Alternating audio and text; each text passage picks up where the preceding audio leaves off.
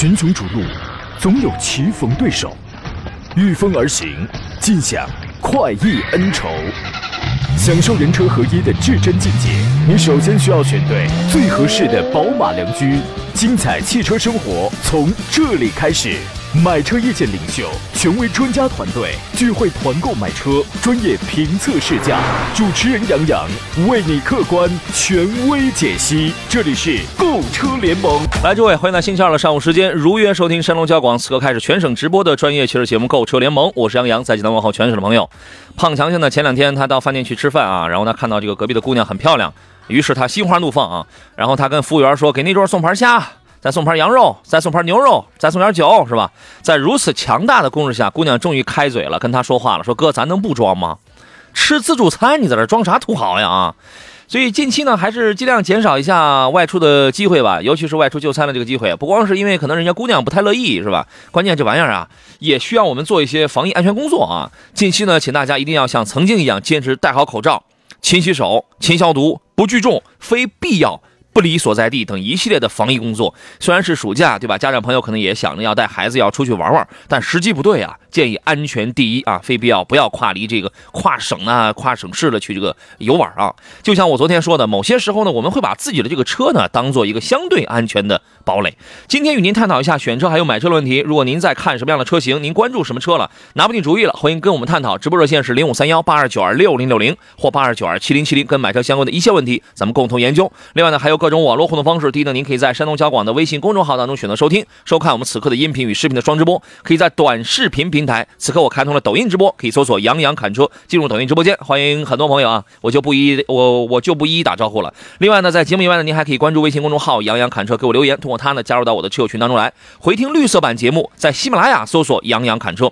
节目最后呢，留言区抽取三位朋友获得江小红品牌提供的辣椒酱啊！今天坐上宾的是济南银座汽车的田道贤、田木光老师，你好，田老师。你好，杨老师，大家上午好。今天早晨呢，我在我节目的各个微信群里啊发了一句，请大家注意安全，减少外出的安全提醒。有一位戏言说，贫穷啊限制了我的出行。由此来看呢，工作忙，勤俭持家，这个还是有相当之好处的。近期你也得多注意啊，平时也接触很多人是吧？对，因为我们这个工作还是相对来说是比较对外的一项工作。突然之间觉着昨天的济南跟今天的济南就不一样了。大家的状态就完全提高到一个档次了。嗯，突然之间，虽然在跟你在通着电话，但是我依然情不自禁的把手伸进了裤兜，情不自禁的想掏出口罩来戴上。啊，咱们先。咱们先说一个新规啊，随后解答各位各自的选车买车的问题。呃，近日呢，国家市场监督管理总局缺陷产品管理中心发布了一个规范，叫做《汽车产品缺陷线索报告及处理规范》。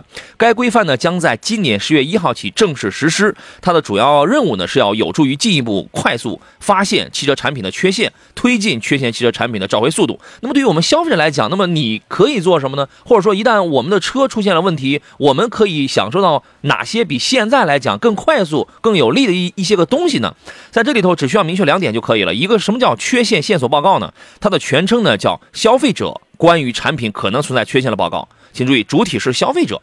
所以说，你一旦发现你的车有问题的话，那么你可以向这个国家市场监督管理总局的缺陷产品管理中心提交。缺陷线索报告，你提供线索，对于这个线索将作为他们综合判断产品是否存有缺陷的一个重要的信息来源，对于维护你呀，还有这个社会公众的人身财产安全可以发挥重要作用。第二一点呢，什么是缺陷呢？它指的是由于设计、制造、标志等原因导致的同一批次、型号或者类别的产品中存在。普遍的不符合保保障人身呐，还有财产安全的国家标准、行业标准的情形，或者说其他的一些危及人身财产安全的不合理的危险，哎，你明确了这两点之后呢，那你就知道了，以后自主权呢有一部分其实是放到了这个消费者手里，那么你是可以直接的向国家市场监督监督管理总局来投诉，并且提供线索报告的，啊，这个它是一个直接的这种方式，原来是你你你可以找媒体。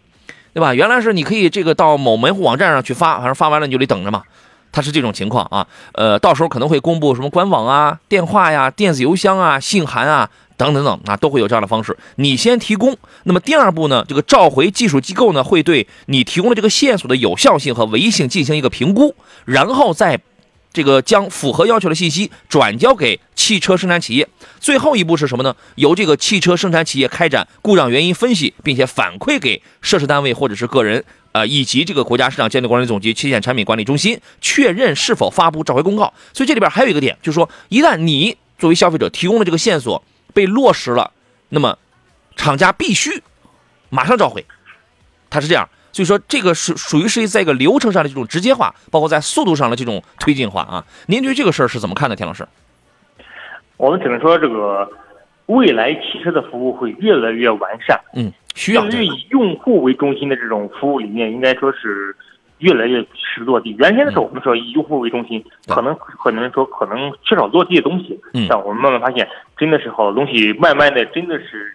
完全落实到以用户为中心的这种汽车消费理念当中来了。确实是，原来呢，这个就跟新能源车似的。我说这个困扰新能源车的下一个盲点，已经不再是你的续航多少。其实我前几年我就我就说这话，而是充电效率。你充电效率，你快还是慢的这个问题，你看这个就好比是新能源车提高了它的充电效率也是一样的，困扰消费者这个为什么说维权的成本比较高，时间拖沓比较的长，是因为中间环节比较多，拖的时间比较的长，效率比较的低。那么此举一旦落实的话，有可能大大提高效率，啊，它是这么个情况，好吧？呃，还有几个新车型，我们快速简单来说吧。一个是亚洲龙呢，在北美市场停产了。呃，它因为它服役时间比较长了，亚洲龙呢在北美市场已经服役二十五年历史了。它是在肯塔基州乔治敦工厂生产的，这个工厂同时还生产凯美瑞跟雷克萨斯 ES 啊。呃，那么以后会不会有一个车在北美取代亚洲龙的话，这个还不知道。但是在国内呢，一汽丰田的亚洲龙还会继续国产。呃，因为它在北美生产的一个主要原因呢，不是因为它生产了二十五年的时间长，是因为它卖的越来越不行了。因为一九年北美市场全年一共是卖了两万七千七百六十七台，比一八年的时候下降了百分之十七点三。二零二零年更早。啊，仅仅卖了一万八千四百台，比一九年的时候下降了百分之三十四点七。二零二一年上半年到现在为止，卖了一万零三百二十八台亚洲龙，比去年是增长了百分之三十六点六。但是呢，相比较凯美瑞前半年卖了十七万七千六百七十一台的这个数量的话，连零头这都是不够啊。所以说，在北美市场，凯美瑞还是非常受欢迎的。所以丰田决定在北美把亚洲龙退出市场，是这么一个情况啊。还有一个，今天呢要开启一个预售，是大众的新款的途观 L 跟途观 X。啊，如果不是因为某些原因的话呢，可能它早就要开启了，所以把这个时间给拖到了今天八月三号正式开启预售。这两个车呢，主要是在颜值、在配置方面，呃，无论是很呆板的这个途观，还是很时尚的溜背的途观 X，这一次呢，在颜值上都活泼了、时尚了呃不少。大家有兴趣可以去关注一下，排量这块是不会有什么变化的啊。它是今天是正式开启预售啊，它是这么个情况。呃，先简单说这么几个事儿吧，来看大家这个一些留言。机智男孩说：“胖天老师能把自助餐老板给吃破产了，哈，吃不回来。我昨天晚上临睡前，我刚看了一篇文章，论自助餐是怎么挣钱的啊。呃，各位遇到了选车买车的问题，可以跟我们来联系啊。再次有朋友反映瘫的信号，瘫的信号今天就能听到了，最晚最晚是明天。这个消息我今天我已经落实确认了啊。您受累了。古月说宝马三系怎么样？三系这个车我觉得还是不错呀，具体看你买的是哪一百五十六的三二零，还是一百一百八十四的三二五。”还是更加接近两百的这个三三零，就看你的预算，看你的对哪些方面这个追求。你是对你是追求入门的价格呢，还是追求一些性能方面，对吧？啊，田老师对于这个车是什么评价呢？三系应该说是现在时下当中非常流行的一款车型，经久不衰啊。因为它改换代之后，发现又更加迎合了很多人的购车需求。对，在这个价位当中，你想买一台操控性好玩的车，这是一个不错的选择。不管是三二零还是三二五，是各有千秋。是，确实如此。啊，好吧，呃，你要是喜欢的话，我觉得这个没啥问题啊，你是可以考虑的啊。还有朋友问到了一个是什么？老楼，说实话，主播你好，我不叫主播啊。这个说未来的 E C 六是 E E C 六，不是 E S 六啊，和特斯拉的 Model Y 选择哪一个会比较会比较好？一个是造车新势力，一个是外来入侵强者，是吧？外来强者的这个入侵啊，这个看你是怎么取舍，看你选的是哪一个。两个都有续航在六百公里左右的，你说谁比谁多个几十公里，这个没什么意义啊。田老师怎么看待这两个车的 PK？其实我们很荣幸能看到拿未来这种品牌跟特斯拉这种品牌在一块去对比，哎，说明我们国产车很牛了，是吧？对我们说明我们这种车已经，或者是。某个品牌当中已经与很多车型国外的一些企业已经到了一个水平线上了。对，嗯，怎么说呢？哈，未来的车啊，大家只能看到未来的车虽然销量在不断的在国内在攀升，但是它有一个很大的一个问题，就是未来这种车型未来的保养维修服务站的问题，所以现在一直是困扰它的发展的。它没有，它现在连连这个换电站建的也非常非常之少。对，所以说就是对于消费者来说，我买完车的一瞬间。但是我用车可能需要很多年的时间，这个问题不解决会困扰他未来很长一段时间。所以说就是，但是像我们现在能看到特斯拉，至少你现在在各个城市当中你都能见到它的维保中心。没错，是的。所以从就是，因为我们都知道电动车的故障率相对来说是比较低的，但是电池的维护保养也这也是需要的。对，需要。呃，所以说如果说真是这两个品牌当中对比啊，我我们不能说特斯拉。它好到哪去？但至少特斯拉在 Model Y 在售后服务上，我觉得是要好于现阶段的未来的。嗯嗯嗯，我不知道你买的具体是哪一款啊？就是如果你买的都是前后都带电机，是就是说两个都是全驱版本的话，实际上从续航里程这两个几乎是旗鼓相当。可能账面数据这个未来可能会稍微长个十几二十公里，其实这个确实没什么太大的意义。但是呢，未来啊，它是这样。首先从品牌力上去讲，未来是作为咱们一个国产的造车新势力的这么一个，咱们叫新秀。造车新势力三强当中占有一席之地，它的性价比是非常高的，啊，然后第二呢，特斯拉呢作为外来物种入侵，然后呢，它有它自己的这个品牌力，它的象征意义，它对外象对你的身份的这种象征意义，其实远远高过它的这个真实水平、真实实力啊。当然，这个车上作为新能源车的这个作为电动车的这个鼻祖吧，它确实有它什么 OTA 啊、呃 f o t a 升级啊等等，它这些它是有亮点的啊，咱们也不能一棍子全给打死。呃，蔚来 E E C 六的这个性价比高是高在哪儿呢？第一是质保。它的质保期会更长一些。第二，前后电机除了后电机的扭矩稍微小一点之外，然后整个前电呃，无论是前电机的这个动力，还是还是还是还是说它这个电池什么，呃，首任车主不限年限、不限里程的这种质保，还是说它电池的这个容量一百千瓦时的三元锂的这种电池容量，在这些方面其实包括它的什么空气悬架，就是那些输入输入性的配置，其实是都要秒杀掉 Model Y 的。这个是讲的是一些实在的东西。如果你选的都是双电机的四驱版本的话。但是它就是一个品牌力的这么一个差异性的问题，看你想要点什么。还有朋友问捷达 V V S 五这个车怎么样？这个车我不推荐，碰撞成绩太烂了，不推荐啊！一碰这个后排这个伤的太厉害了。C N CAP 当中只能拿一个四星的成绩，你买它干嘛啊？呃，专业房产咨询问沃尔沃的 B 五怎么样？主持人给介绍一下 S 九零的。呃，现在无论是 S 九零呢，还是 X C 九零呢，现在全面换装 B 五，B 五的价格没有那么的，现目前降的没那么低，它不像 T 字头原来降了那么的便宜。但这个车我我个人觉得。呃，性价比比较高，再降点这个括弧再降降那就更高了，对吧？然后呢，这个呃，做工还可以，内饰除了除了做除了内饰难看啊，做工用料是可以的，主动安全配置几乎标配，这块是就主动安全的保障，这个是蛮到位的。我个人是看好这台车子的。我们接着广告回来之后呢，咱们请田老师来发表一下他的观点。哎各位，我们继续回到节目当中。书接上回，刚才有朋友不是问到了那个沃尔沃的 S 九零嘛？然后又有另外一位问的 S 九零跟 A 六该怎么该怎么去选？就是这两个车啊，一定是你看啊，你如果这样去细挖的话，从年龄上可能会有点不一样，从他的追求上可能会有点不一样，从他这个是务实啊，还是对品牌的这种喜好、这种张扬程度上，可能也会有一点不一样啊。我们听一下田老师的意见是什么？呃，我因为我职业的问题哈，我这两个车型我都接触过，不管是 S 九零还是还是 A 六，因为这都是我们日常当中建设率比较高的车型。是接车也嗯，因也有机会去亲自对这两款车进行的对比这种开的这种试驾或体验。嗯，能明显觉出一点来，就是沃尔沃的整体的在做工上，嗯，以及在动力表现上都是非常不错的。嗯，但是它。对比就是，比如说像 BBA 的车型来说，它有一个明显的缺陷，就是在整车的品质感上，它确实是要落后于 BBA 的其他。在就是在视力所及的范围内的豪华度的这种营造上。第一是这种，第二呢就是驾驶体验上，它确实是不如奔驰、宝马、奥迪。嗯，它输在了，比如说我们在。就是我们所谓的就是驾驶体验，就是比如说我们开起来之后的，呃，它对路感啊、方向盘的感觉啊，这种提速的这种，它它它其实也非常快捷，但是这种整体感会更弱一些，这也是为什么它作为二线品牌存在的原因。呃，但是不得不说，沃尔沃 S 九零这款车，它在安全配备上是远超过 BBA 的很多车型。它性价比高就高在这儿。对，所以说，如果说你的预算有限，并不想，而且比如说靠 A 六觉得还有点费劲，但需要买一台性价比高的高的车，二十公里一年一年当中，大部分的高速的行驶是比较多的，里程比较大的。其实我还是挺推荐买 S 九零这样的车型。就是说花小钱办大事儿，就这么简单，花小钱办大事儿。对它基本上能够，你想想，它最入门级的，它配置才到了二十七八万这么一个价格，还能再降，对吧？因为现在 B 字头这是刚出来，这个还能再降呢。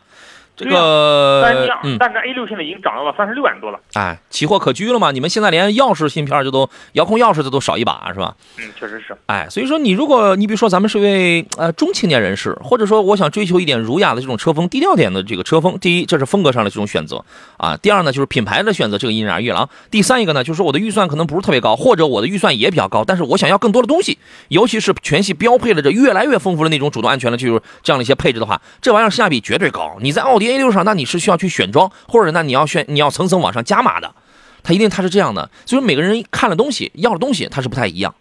你自个儿琢磨琢磨，好吧？如果你对品牌力的要求不是不是很那个啥的话，其实 S 九零是一台很好的车。但是你如果说那个你在你对品牌这个要求是比较高的话，那肯定是我估摸着很多人可能会去选 A 六。好吧，那就这样了啊。国寿五杰的这位朋友的问题是：主持人给推荐一款省油的混动车吧？我不知道你的价位，不知道你的价位啊。省油的这个混动车啊，在这个相对来讲低点的这个价位，你比如说十几万上的啊，如果你轿车的话，你可以买丰田的双擎混动，因为它这个它没有什么机油问题，它属于是一个小排量的这种混动，技术也没有多么的。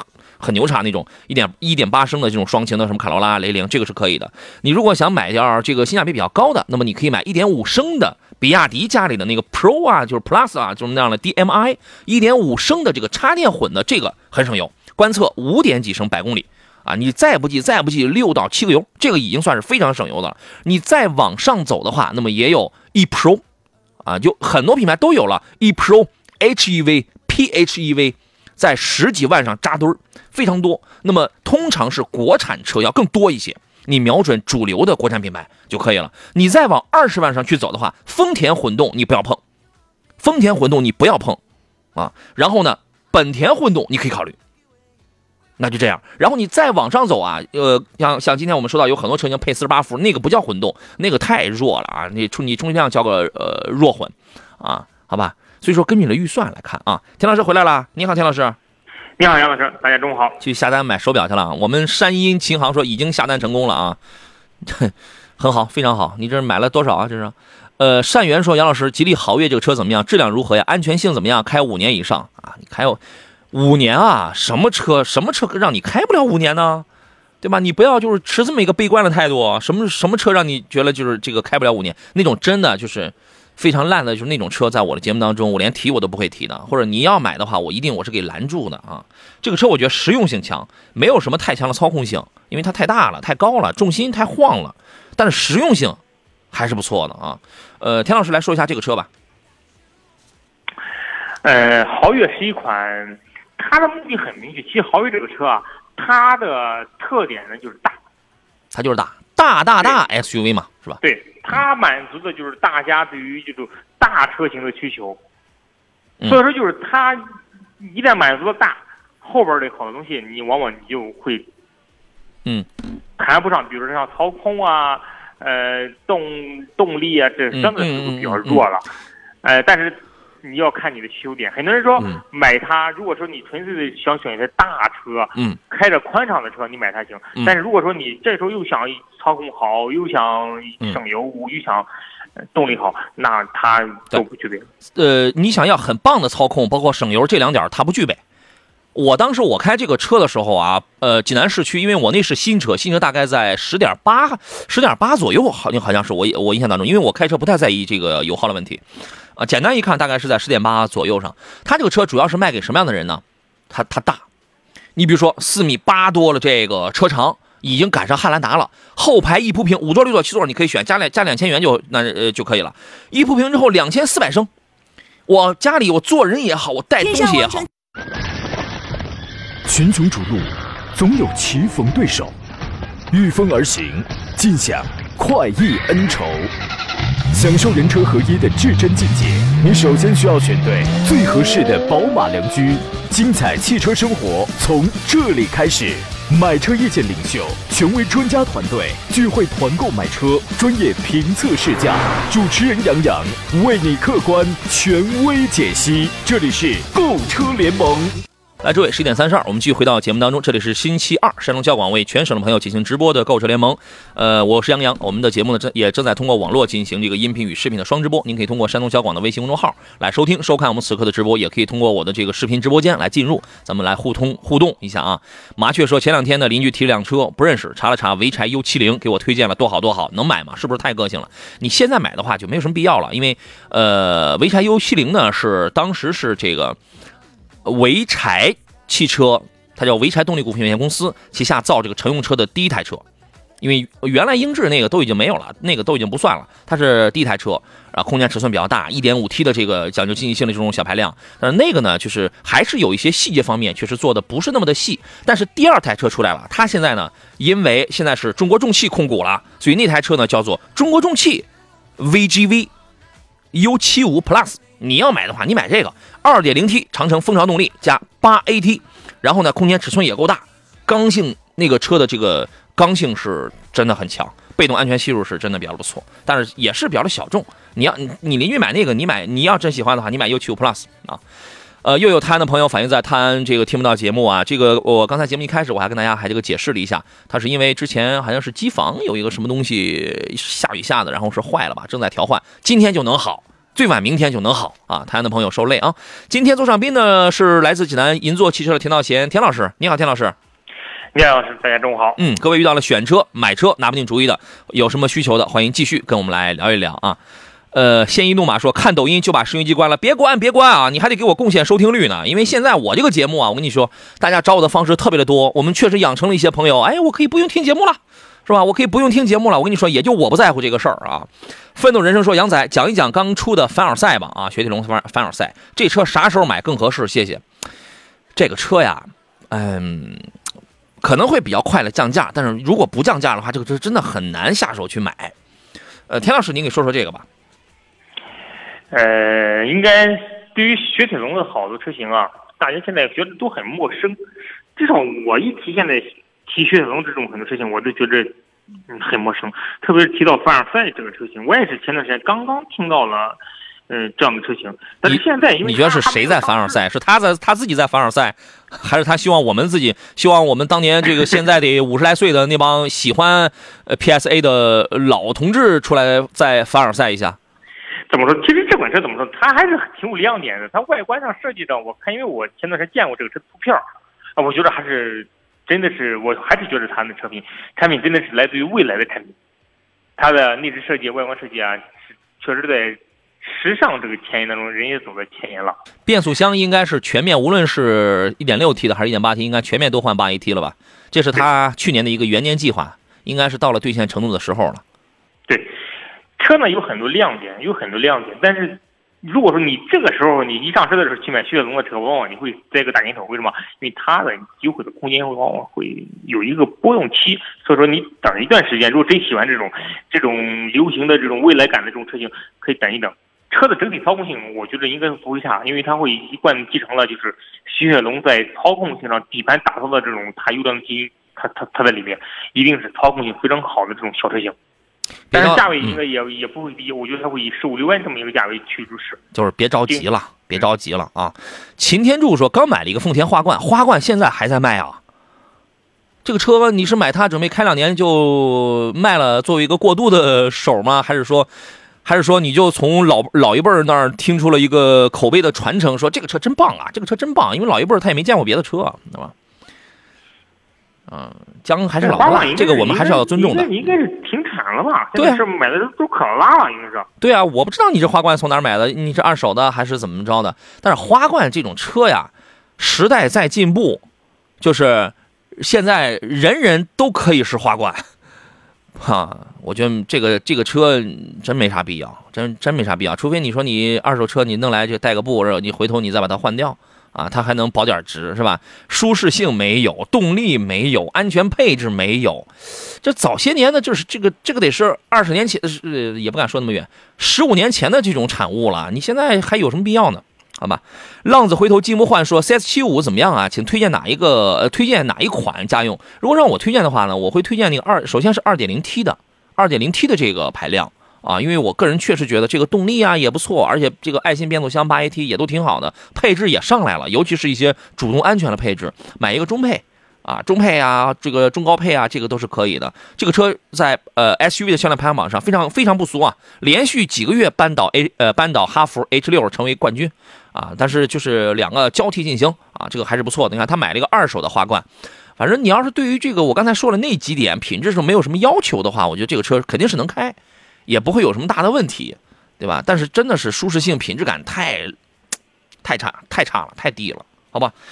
呃，我来说一个问题啊，这个我来介绍一个新车，全新一代奇骏全域登临 VC Turbo 超变擎三百可变压缩比发动机，带来绝佳动力体验，智能全模式四驱，五种模式一键切换，轻松征服多种路况，全尺寸超大三屏联动，越级享受轻松掌控车辆状况，全新一代奇骏全面强大，这就是 SUV。官方指导价十八点一九万元起，更有五重探享礼遇，限时解锁，欢迎各位莅临专营店品。见一试见高下，啊醉菩提说老车我喜欢新秀啊，没听懂啊。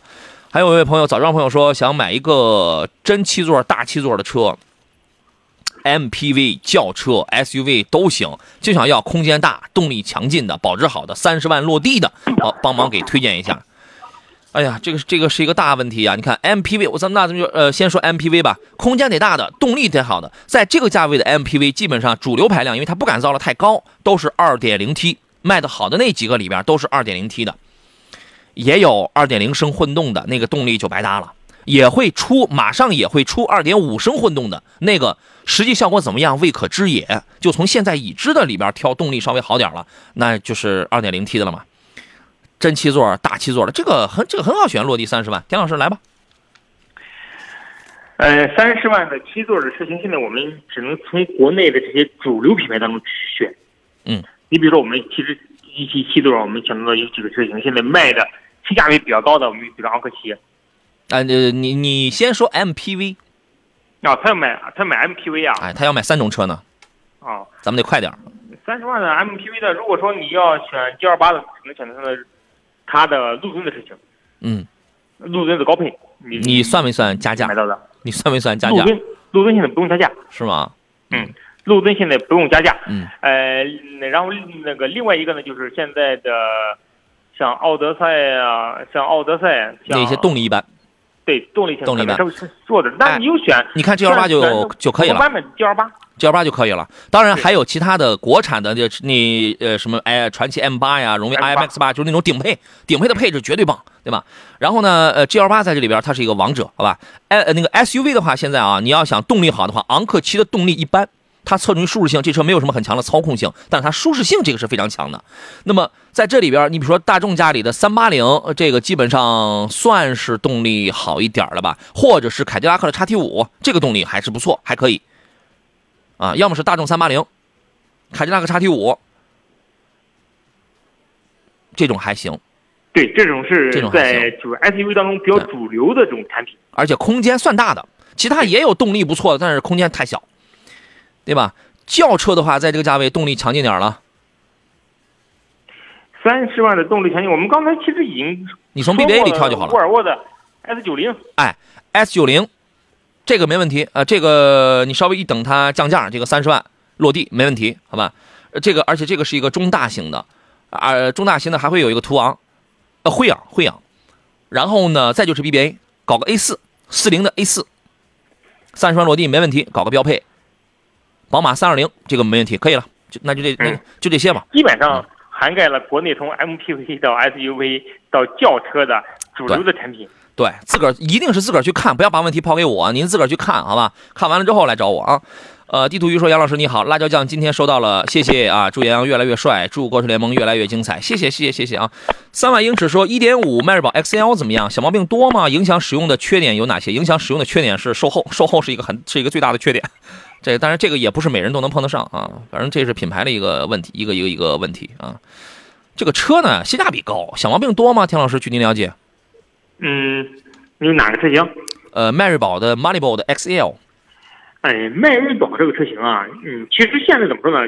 以前的迈锐宝，往往的时候大家反映的故障率是偏高，特别是它的变速箱。G F G F 二代的时候那个，但是对这一代的迈锐宝，基本上没有人在反映变速箱的问题了。所以说，就是它的故障率啊，随着变速箱的问题之后，慢慢的它故障率其实也是好的。嗯，所以说这个车型对于预算不高的年轻人来说，想买一台就是合资的这种代步车，这个车型是不错的。它又有点操控，动力性呢，而且还基本够用。最关键，品牌呢还是一个合资品牌，花的钱还不多。嗯对它呢性价比还是不错的。它主要就体现在是一个性价比，虽然这个车呢，实话讲啊，现在也也有些过时了，它过时了，对吧？但是呢，它不是说它不能买，因为我们的预算，假如我不想花那么高的话，我刚入职一个一个一个小青年，我考虑的是预算差不多就可以，然后实用性强点，人家还是个 B 级车，那这点的话，它没有问题，它它是它是具备的，没有什么太多的就是集中反应的那那种小毛病，目前没有。啊，你要那你要说找点小瑕疵，这个肯定每个人他都会遇到不一样的情况啊。这个车你可以考虑的，好吧？也擎天柱说杨洋真专业啊，您客气了，谢谢啊。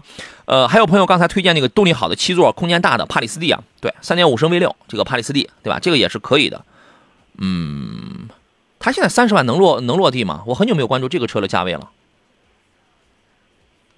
田老师，三十万是不是得多一点吧？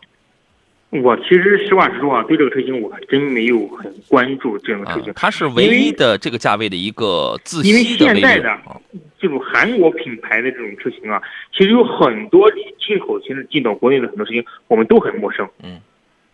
但是但是往往这种车型会带来这个大排量的车型，但是现在我估计这个车型会优惠的幅度也应该挺大嘛。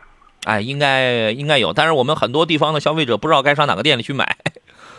啊，对，很多韩国的这种车型，并不是所有的现代店你都可对能买得，到它的。它是个进口车型，有有些店里它根本它就不卖这个车呢。原来我讲性价比还是不错的，它是这个价位唯一的一个自吸的 V 六，唯一一个啊，好不好？呃，何乃贵辣椒酱也收到了啊，谢谢谢谢你的夸奖。麻雀也收到了，他说看看这个配料表是朝天椒，没敢尝试，怕辣的交代了。哎呀，这个奋斗在路上的人说，君越家用能选吗？油耗怎么样？现在这个君越油耗已经不像原来那么的吓人了。我们节目上节目跟前有有没有长期开的这就是这些朋友，你们都开多少啊？现在二点零 T 的这个君越，你像济南这种很堵的这种城市，我估摸着十一个油也就够了吧？嗯，随着君越换装了变速箱之后啊，嗯，这一代的君越比上一代的君越从油耗上来讲的话，我觉得是有一个质的变化的。嗯，咱们待会儿说啊。来，回到我们今天最后一段的这个节目当中来啊。刚才那个是君越的油耗问题是吧？田老师，您继续。其实我们想说的就是，现在的君越从六 AT 到九 AT 之后，它的油耗是有一个明显的降低了。嗯，是下降的。对，但是现在你要说说它达到像迈腾那种三八零的油耗或三三零油耗，还是有点困难。但是至少我觉得逼近了吧，十二三个油吧，差不多。十二三个油，市区油耗。啊，对，差不多十二三个，市区油十二三个油，二零 T 的发动机也行了，我觉得，我觉得也不是，反正可能稍微高一点，但也在想象当中是吧？也在也在幻想当中。毕竟这么大的车，哎，想油耗太低也也不太现实。所以说啊，这加油工作，加油工作，那么有我咱们有的朋友一年也跑不多，可能在这个油油耗上真是也查不出什么东西来啊。呃，安全驾驶，文明出行，由山东省文明办、山东省公安厅交警总队和山东广播电视台共同主办，别克汽车山东区域、山东平安产险，还有山东交通广播承办的第六季百日零违法大奖等你拿活动呢，已经启动了啊！每周呢会抽取周奖，奖励两百元的加油券；每月抽取月奖，奖励一千元加油券，还有一吨油大奖等你来拿。您有以下参与方式：您可以关注山东交通广播或山东交警或别克齐鲁关东或平安产险山东微信公众号，回复“好车主”三个字，或登录平安好车主 APP 活动中心报名参加就可以了啊。呃，继续来看诸位的问题。呃，高高兴兴问的是，老师给推荐一下落地二十五万的 SUV，工地用啊，不考虑油耗。工地用，咱们来几个非承载的吧，来几个非承载车身的吧。二十五万落地，咱们都能办了，没问题。田老师有什么想法？其实二十五万落地的话，我想到第一个车型就是，如果工地用就是途达。途达，没问题。啊二十五万落地顶配，没问题。对，非承载车身，两把两把差速锁，二点七低速扭矩放大比，没问题，对对吧？基本上就是该有的东西都都有了，而且比较哎泼辣，比较耐用。哈弗，哈弗 H 九，可以吧？嗯，但是二十五万 F 九能落地吗？能，哎呀，可以可以。H 九这个你要落不了地，你弄个 H 八是吧？可以的，没问题。还有什么？江铃福特的这种那种撼路者其实也可以，但是这个它就是非承载车身，它很硬朗，对吧？但是就是可能这个这个做工很粗放。撼路者其实撼路者真的，如果你买撼路者的话，嗯，就真不如买些像途达啊、H 九这样嗯这样的车型了。嗯，它看起来硬朗啊，有美有有美风啊，肌肉风啊，挺硬朗。嗯，是是挺美，但是这个车型确实太老了，多年前的产品，多年前卖不好，放到现在依然卖的不好。对，前两天江铃福特不是新出了那个叫领界的车吗？领界这个车，我建议大家稍微再再再这个这个观察一下，它的主要卖点是大，是大，但是它那个变速箱呢是采购的是上汽比较早的、比较老的那个六档双离合的这个变速器，那个变速器曾经有过问题，我目前我们不知道它有没有去这个上汽有没有说是改良啊，或者是这个怎么怎么着的，对吧？那么那个变速器有一年的时候还上过三幺五呢，还。啊，所以你这个东西你不能只看大，你得研究它这个东西它从哪儿来的，啊，基本上我们推荐了刚才前面那三个吧，前面那三个都是非承载的这个车身，呃，比较硬朗的，你可以考虑，好吧？暂停使用，这位朋友问的是，呃啊，叮叮叮说感觉新君越市区应该在十一个油左右。这个我也是感觉 哈，我也是感觉，这你是不是跟我一样也是感觉啊？我们我们需要车主来反馈一下啊。这个暂停使用，这位朋友说，杨老师，别克的 G L 六怎么样呢？田老师，您对这个车有什么评价？嗯，G L 六我还接触还是比较多的啊。嗯，最大的一个问题，这个车就是一点三 T 的噪音问题，它这个三缸发动机啊，确实噪音很大，而且是有明显的抖动。嗯。这个问题确实是三个季当中你很难去解决这个事儿，因为我本人从事二手车行业，今年卖 G 二六还是卖的挺多的。嗯嗯，消费者来说，如果说你这个价位在七八万块钱，消费者还是挺还是挺认可的。但是现在你到了十几万的价位，还是要稍微有点偏高的，它卖的也不是特别好。我跟大家简单分享一个，就是半个观点。为什么要分享半个观点呢？因为我想就是大家有兴趣，你们自己勤快一点，自己去查一查。所以我只分享半个观点。刚才田老师提到一个三缸机的一个抖动问题。我这半个观点是在于一些早年间出的这种某些品牌的三缸机，连平衡轴都没有。后来慢慢的，某些品牌的三缸机开始加了个平衡轴，就是去缓解那个抖动的问题。但是它只加了一个平衡轴，再往后发展发展，可能这个时间不一定得有几年那么的长啊，可能就是同一年啊，就隔了几个月啊，或者同期啊。但每个品牌不一样，哎，有的品牌它不仅给你加了平衡轴，还加了隔音罩。再发展发展，有的品牌不仅加了平衡轴、隔音罩，还加了双质量飞轮。再发展发展到现在，有的品牌不仅这些东西都有，还给你加了液压衬套。就是所有的这些做加法的这些工作，就是从技术、是从硬件上不断的去解决你的抖动跟你的噪音的这个问题。所以说，我就分享到这儿，我我不点名，我也不说这个，我就分享到这儿。所以这半个观点，起码能会听的朋友是能听明白哦。都是三缸，三缸是个结构，但是随着技术的发展，随着各个品牌采用的这个成本投入的这个东西，它这个它的这个不一样，它加的东西去解决这个东西的成本它也不一样，能听懂对吧？哎，我就分享这半个观点啊。呃，还有很多朋友有问题啊。刚才说那个新秀的那位朋友，呃，最不提说老车我喜欢新秀啊，说我给蒙圈了嘛。然后他他指的是零零年左右出的桑塔纳新秀啊。嗨，我给蒙圈了，我怎么没想起来这个东西？呃，然后刚才还有朋友问了一个宝马三二五 M R 呃 L I M 运动套那个车可以买吗？我这个车呢，我推荐的少，因为我往往的观点是加一万来块钱买药业，长轴药业，那你会发现，哎，长相不一样，轮毂不一样，配置不一样。你只要你去一看那个配置单，然后你就能知道，这绝对是还是值一万块钱的啊！奔跑吧二零二一说奇骏试驾了吗？还没有。呃，因为我已经可以到店去试驾了，但我要的是深度试驾啊！完了之后，深度试驾车送到我的手上来啊！这个好吧？呃，勤快，谢谢啊！他呃给提供了一个君越 2.0T 的一个油耗，他说我开了好几年了啊，君越的 2.0T 最高十一个油，谢谢你的反馈，谢谢啊，老司机是吧？呃，最后还有一个活动是一年时间一百本好书精读，这是给喜欢读书的朋友准备的啊。这是山东交通广播新选读书会成立之初和您定下的成长约定。现在呢，读书会第二季已经开启了，去年加今年一共有两百本书，让我们继续在阅读当中收获成长。您可以搜索公众号“山东交通广播”，回复“读书会”三个字即可加入。现在加入还有惊喜派送，搜索公众号“山东交通广播”，回复“读书会”三个字一起加入就可以了啊。阿海的问题是路虎卫士怎么样，值得入手吗？这个这个车您是刚才那位朋友说要去工地，你也是要去工地去这个去这个货车去。路虎卫士有幺幺零版本，还有这个九零版本，九零短轴版本是吧？那个性能肯定要更好一些。您对于这个车怎么看呢，田老师？嗯，原先的时候我们接触卫士这款车型啊，往往是从很多电视上啊，或者是一些探险节目当中去了解到卫士。哎，也算是越野鼻祖啊，对吧？对。但是现在我发现，现在国内进过来这个卫士，跟我们看到的卫士区别还是挺大的。嗯，是区别还是挺大的。我觉得，我觉得它在一些东西上，我觉得做了一些阉割。你比如说，它的一些它的一些这种越野性能上，它。阉割了一些，但是更加给你加入了很多的都是电子化的东西，对，去掉机械化的东西，融入电子化的配置。对，所以说就这一代的卫士啊，更多的它像这个城市里的猛虎。哎，对对对，城市里猛虎，你这个定位真的是非常准。就是说，现在已经很少有人真的开一台就是现款的这种卫士，哪怕是九零拉到户外去去那货车了，很少了。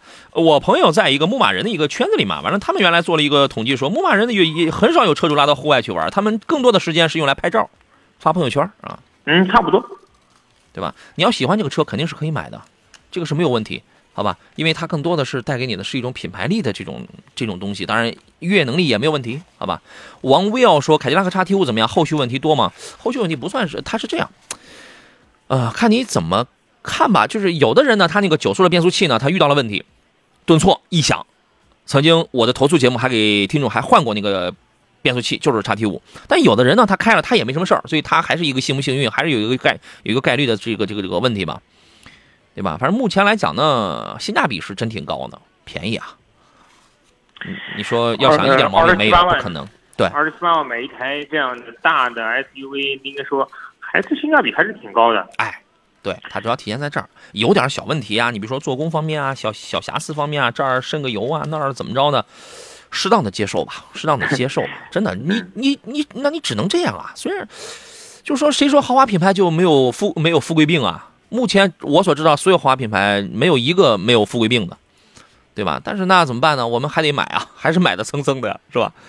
呃，说到豪华品牌，说一下华晨宝马的 X 五吧，因为这两个车呢，这个车呢这两天有一个消息，就是它内部代号叫做 G 幺八，呃，车轮装备项目产品已经正式下线了，反正今年下线量产肯定是没啥问题了。就是一个时间早晚的问题啊，呃，但是它的批呃之前的跟你要根据之前规划来讲的话，它批量生产的话，涉及到明年四月份，但今年年底大家肯定是能够见得到。规划年产能是十二点一万台，这个产能对于中国市场来讲，我觉得可能不太够啊。明年呢是新一代宝马 X 五推出的第五年啊，所以说也到了该做一些动作的时候了。反正看了几张照片，这个那个中网的尺寸更大了，呃，它主要是在中网。前照灯还有后保险杠这些方面，你能跟现款的这个叉五能明显就感觉出就不大一样。然后呢，呃，轴距它是加长的，官方说，呃，因为现在进口的这个轴距是在两米九七五，官方说它至少得加长个十毫米左右吧，反正这个也不太确定啊。然后呢，没有用那个 iDrive 八点零那个版本的系统，这个并没有用啊，但是呢，也给你用了双联曲屏中控。这个也是有的，排量方面依然是 2.0T 和 3.0T 的这个发动机。价格方面呢，根据现在网络上爆出来55万起售的这个消息呢，其实跟我们之前预测的一分钱不差，一分钱不差，啊，因为基本上我们当时说嘛，说基本上会跟进口版会差个十万块。那你这样来讲的话，当然它上市的时候我觉得还能更便宜啊，最终探到五十万左右，啊，这个也是有可能的。反正这个车今年大家就能够见到了，有有兴趣你可以等一等啊。最后一个问题吧，有朋友问的是，我看一下，今天我们后头是没有广告的啊，这个还能多点时间。问的是，请问凯迪拉克叉 T 四跟 NX 二零零该怎么来选？不一样啊，两个驾驶感受、使用成本是完全不太一样的。田老师，您觉得呢？如果是一个小姑娘的话，嗯，你买台 NX 二零零；但如果说男同志想玩车，买叉 T 四。对，就这一句话，就是我们不用去分析什么技术数据、马力扭矩，这个都不需要。驾驶感受不一样，对吧？叉 T 四的加速要更快，直线加速更快，然后调教更硬，呃，比较符合一个小青年啊、男男同志啊喜欢玩啊什么，就是就是那种感觉。N X 二零零呢，动力平平，空间小小，它就是，但是它使用成本要低，保值，使用成本低，经济，可能开这个车的女同志、小女孩要更多一点，好吧？今天时间关系，咱们节目就到这儿了。再次啊，我们还有朋友问，想买个十万左右的车，能不能推荐一下？呃，车太多了车太多了啊，你一定啊要先想好自己想要国产的是什么车型。第一是什么车型，第二呢是国产的还是合资的？国产了咱能拿一个比较好的配置、比较好的动力跟呃舒适性，呃这个合资呢咱们能拿一个比较这个乞丐版的这种东西。所以你自个儿先琢磨好啊。谢谢田老师，再见。呃，那这样了，祝您午餐愉快，咱们明天再见。